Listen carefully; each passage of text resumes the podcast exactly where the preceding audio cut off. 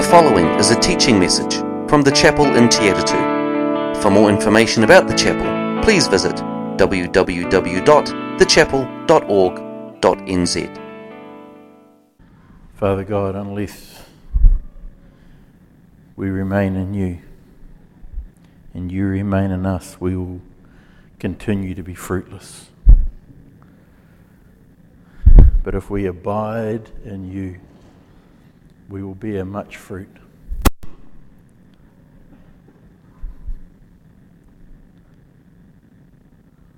Father God, we do grieve over the state of our world.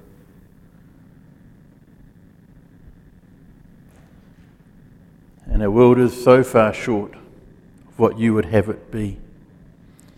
But as Jesus said, we are the light of the world, and we are the salt of the earth. So, Father God, my prayer today is that you would speak to your church around, that you would wake us up, that you would realize that how loved we are, but that in that privilege of being loved by you, so is every other human being on this planet. And you have sent us to be salt and light in this world. Father God, draw us back to you. Draw us closer to you. May your life be lived through us, we pray. In Jesus' name. Amen. Please be seated.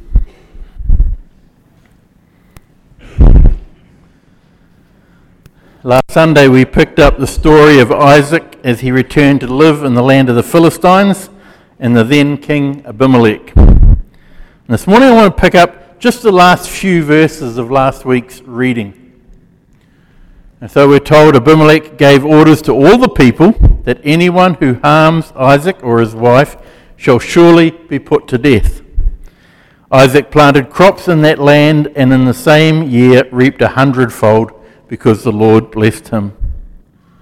The man Isaac became rich, and his wealth continued to grow until he became very wealthy.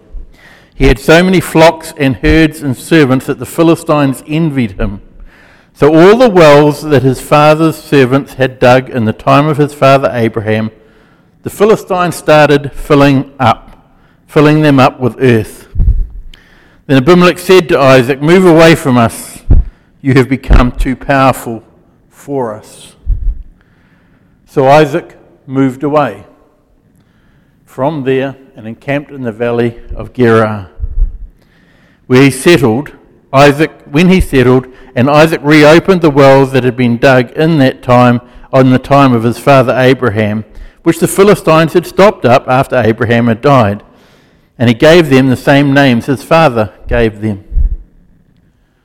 And Isaac's servants dug in the valley and discovered a well of fresh water there. But the herders of Gerar quarreled with those of Isaac and said, This water is ours. So he named the well Esek, which means dispute, because they disputed with him. Then they dug another well and they quarreled over that one also, and he named it Sitnah, which means opposition. He moved on from there and dug another well, and no one quarreled over it, so he named it Rehoboth, meaning room, because he said, Now the Lord has given us room, and we will flourish in this land. So he went up from there to Beersheba. And that night the Lord appeared to him and said to him, I am the God of your father Abraham. Do not be afraid, for I am with you. I will bless you, and I will increase the number of your descendants for the sake of my servant Abraham. And Isaac built an altar there called on the name of the Lord. And there he pitched his tents, and there his servants dug a well. My preparation for this morning uh, included doing a little bit of research on the, uh, the climate, the geography, and the geology of this land of promise. In time to come, we're told that this land of promise will be a land flowing with milk and honey. But if you know a little of the history of the land, you know there are times when that has been true, and there have been times when it's been quite desolate, particularly here in the southern regions. It's an area that can flourish. But if this land in the south where Isaac is, if this desert, if it is to flourish, it requires significant effort from the people who live in the land.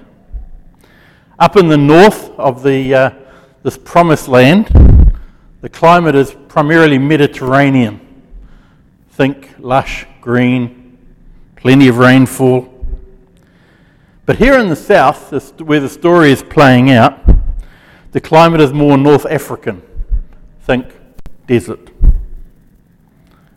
In fact, this land is home to four deserts, one of which is the Negev, which is where Isaac and Rebekah are. However, the, the landscape, the, the land of promise, is limestone. And the rain that does fall in the north flows through a series of waterways and aquifers right throughout the land. And so, under, under the land, which we would now call Israel and surrounding areas, is this network, and I, I picture this throughout the limestone, this network of waterways and labyrinths that are interconnected, of, of, sorry, and aquifers that are interconnected throughout the land. And so when the rain falls in the north, it soaks through the limestone and fills these waterways and aquifers right throughout the land of promise. As a result, throughout the land there will be areas where there are springs where this water comes to the surface. And my research says that the amount of water that flows through these natural springs is greater than the amount of water that flows through the Jordan River. And as we've read, the other way of tapping into this vast supply of underground water is through the digging of wells. When I was a kid, I grew up in Gisborne. I remember my dad putting down a bore in Gisborne, just behind our garage. He had a known aquifer in the area, and he put a bore down and he put a pump in in Gisborne, throughout the summer, we were frequently faced with water shortages. And so it was often the case that there was a complete ban on hoses and sprinklers. And so it was really nice to be able to flick the pump on and have water, fresh water, on the lawn. Always nicer to play on a lush green lawn than on dead, dry summer grass.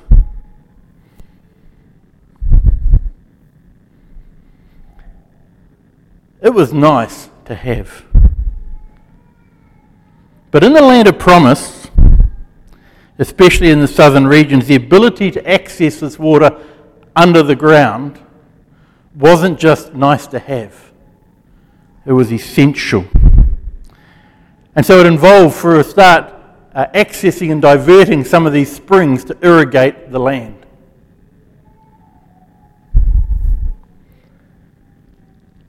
and sometimes it involved digging wells.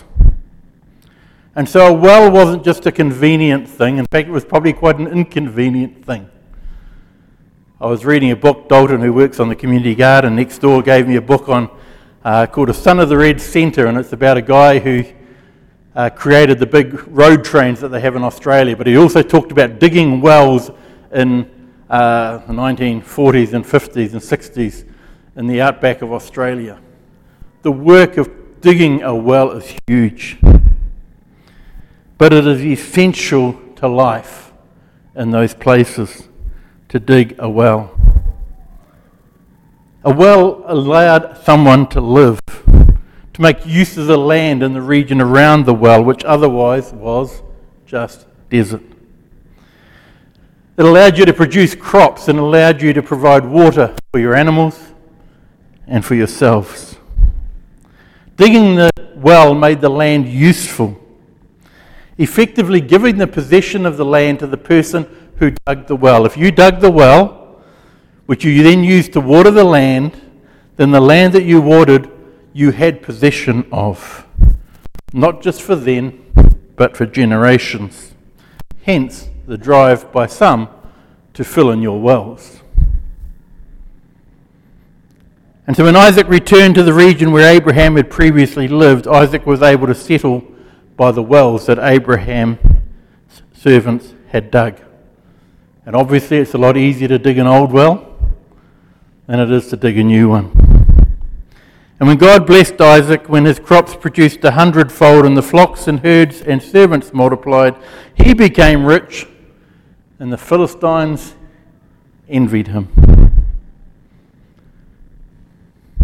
It's easy to envy those whom God blesses.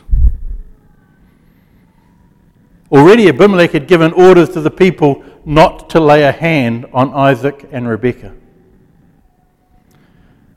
So if you're jealous of your neighbor and you know that by attacking your neighbor, your king is going to come and put you to death, that's not an option.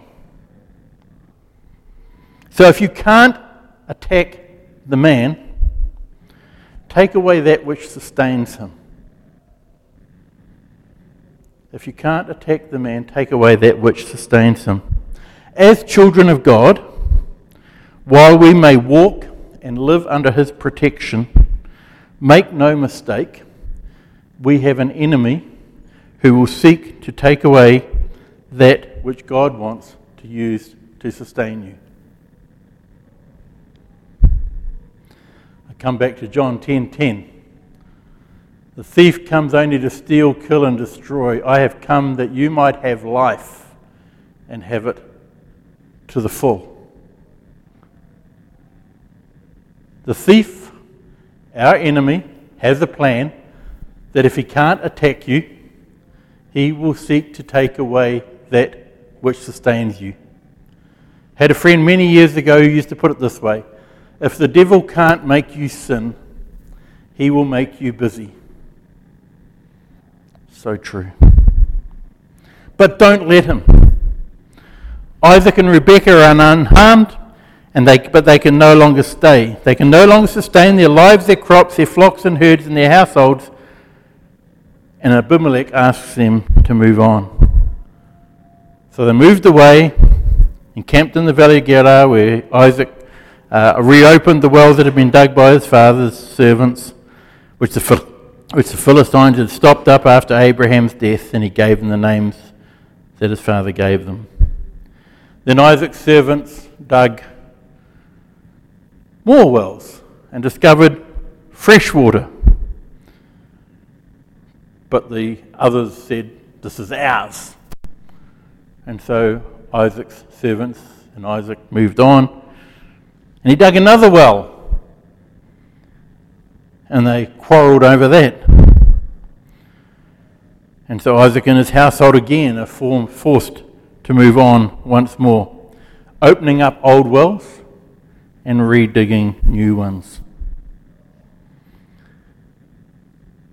And then he opened up one called Rehoboth, saying, Now the Lord has given us room and we will flourish in this land. And here they settled just south of Beersheba at the northern edge of the Negev desert.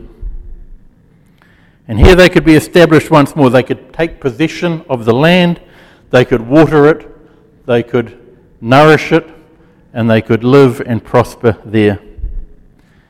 And I find myself asking some questions. So, where am I living? And where am I drawing my life from? And who keeps filling in my wells? And what am I going to do about it? I find my thoughts going to another well dug by Isaac's son, Jacob, in a region that will become known as Samaria.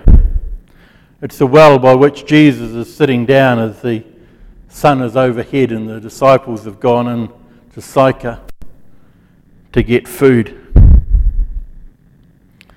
No one else would really come in the heat of the day to the well for water. But one woman does. And she comes at a time when it's less likely to meet others because most of the people from the village don't really like her. She doesn't want to meet others. She's not very well liked. And as Jesus talks to her, it becomes, he brings it to the fore that she's had five husbands and the man you have is not your husband. Which obviously means that they've all been someone else's husbands as well along the way, which wouldn't make you popular in town. Moments earlier, Jesus had offered her a drink of living water, a spring of water welling up to eternal life. This woman was spiritually informed, spiritually aware. She says, I can see that you are a prophet. She's having this conversation with this guy by the well, and she can go, I see you're a prophet.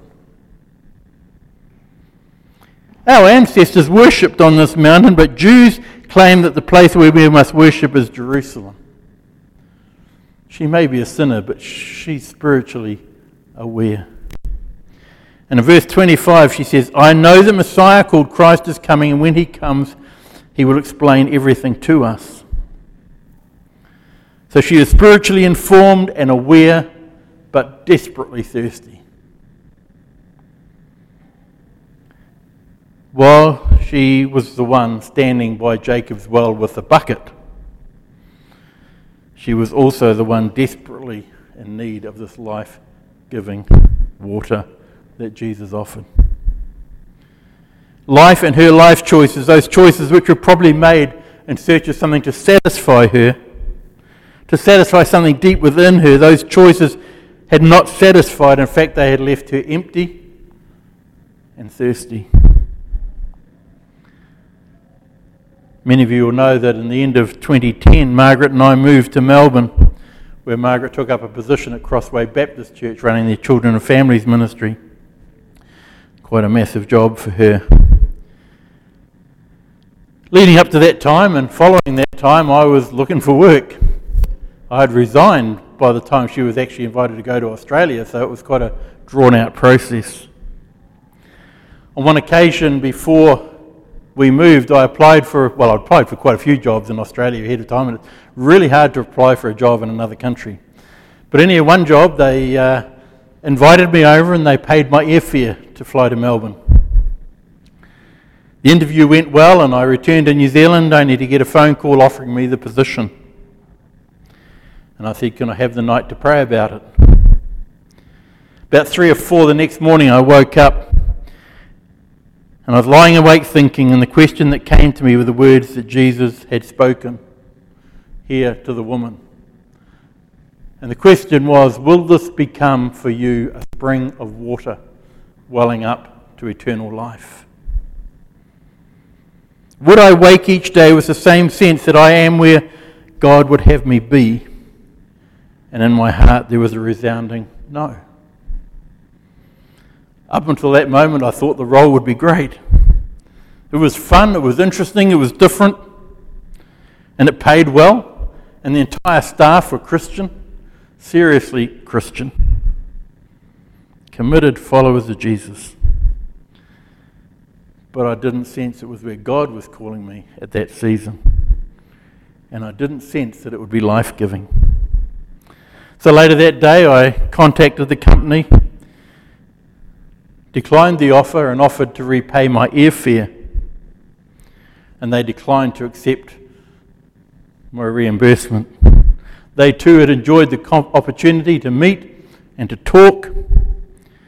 And they were more than happy to accept the fact that I'd prayed and felt God's hand was not on that move. Now, I'm not suggesting that every job you're going to have has got to be life giving.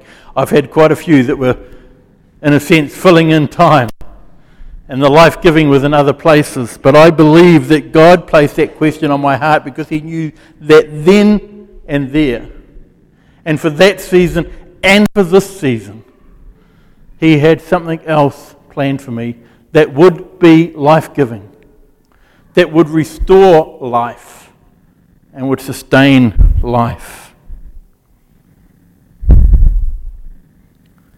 Like Isaac, there are times when we stay put for a season, and then there's times when we must move on. Sometimes that means moving from a physical place, a home, or a job. However, it often simply means moving on in God, moving to a new place in God. And I believe God calls all of us to a new place in Him.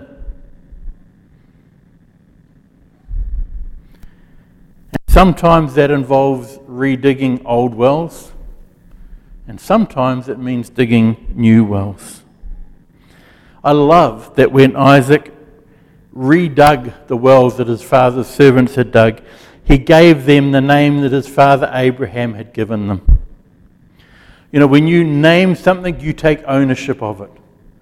When Adam was lined up with all the animals and he named them, it gave them authority over the animals.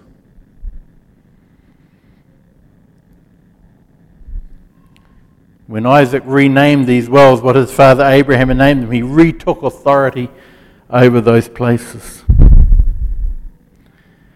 And again, I think about the call that we've been looking at over the last couple of weeks that keeps coming up from Revelation, where God says, You have forsaken your first love. Consider how far you have fallen. Repent and do the things you did at first. You know, we go through life, and sometimes some of our wells, some of those things that have sustained our spiritual walk, the enemy finds a way to fill them in. And so sometimes it's a tight place and time to re-dig them. And maybe there are wells that have been untapped for many generations. And maybe there are new wells to be dug, things and practices that will allow us once again to tap into the life giving water that flows in and under and through the land of promise. This really grabbed me. Remember that picture of under the land of promise? This network of waterways and aquifers that are one, fully interconnected and linked. You know, if you have to move on and dig your well in a different place, you are tapping into the same source of life giving water. Each well that Isaac dug, or that his servants dug, that his father had dug, all of them go down into the same source of water. And when you dig a well for the nourishment from the water of life, wherever you dig it, you are digging it under the leading of the Spirit, you will dig down into the same life giving water. Last week I spoke of some of the wells from the early days of this church, where Brian Hathaway used to teach about the kingdom of God and words living by the truth of God, signs living in the power of God, deeds living in the love of God. And I believe that signs is one of those ones that one of those wells that gets filled in very easily.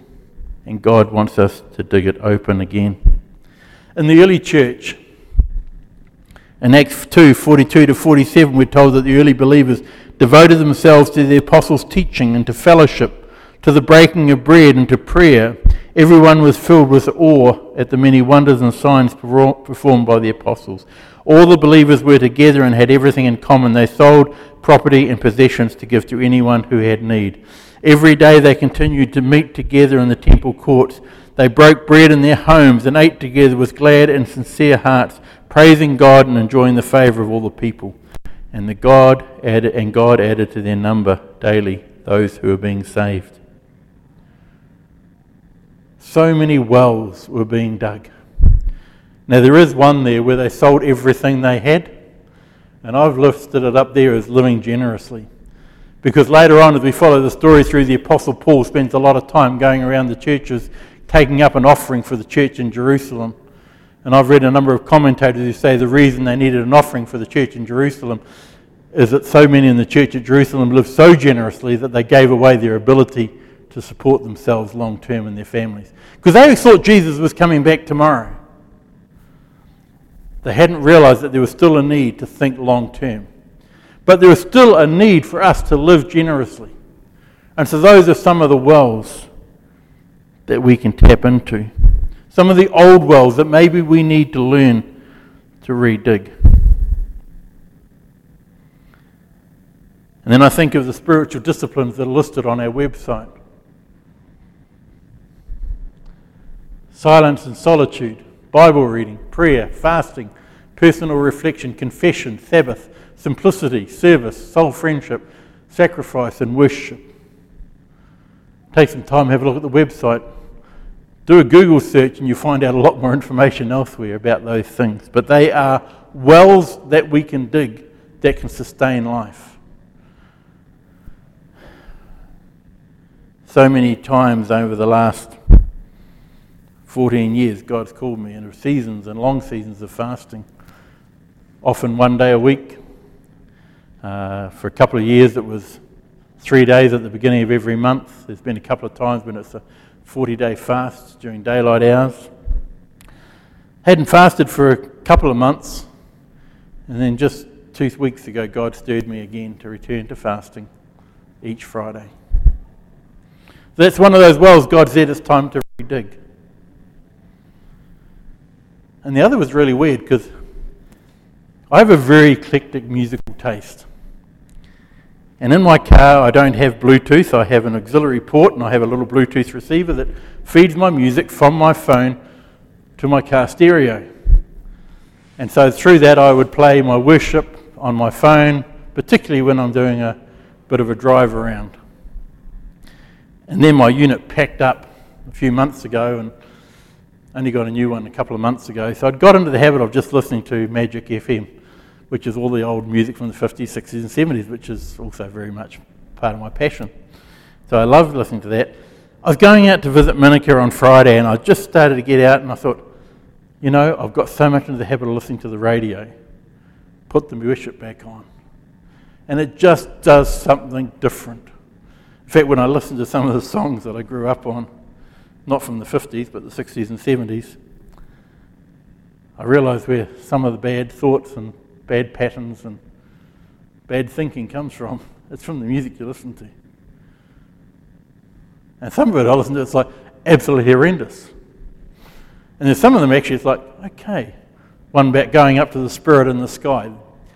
If you know that song, look it up, listen to the words, read the words. That's a powerful testimony because Jesus is going to meet me there. And I would never have known that back in the day, that that song was about that. But driving out there and listening to worship again began to lift my spirits. And it was just so different. That has been a well for me, just listening to worship music. It refreshes my soul. We all need to practice all the different things, but there are some that you'll find really connect for you. So the question becomes for you is what wells do you need to dig? And what wells do you need to clean out? Anything that enables you to draw closer to God, anything that aligns you with His character, will, and purposes for you, dig a well, clear out an old one, or maybe seek to dig a new one. Are you living in the fullness of the life that Jesus died to give you? Are you living in all of the promises of God that are ours? See, I've said before, that's why I refer to the land of promise, not the promised land. Because Abraham was sent into the land of promise, and Isaac went into the land of promise, and Moses took the people back to the land of promise we are not necessarily going to go to the promised land in that sense, but we are living in the land that God has promised. We are living in a place that God has promised us. We are living in the promises that God has given us. And if we're not tapping into that, what's stopping you? What wells do you need to dig for that life giving water this week? God bless you. Thank you for listening to this message from the chapel in Te. For more information about the chapel, please visit www.thechapel.org.nz or email info at thechapel.org.nz.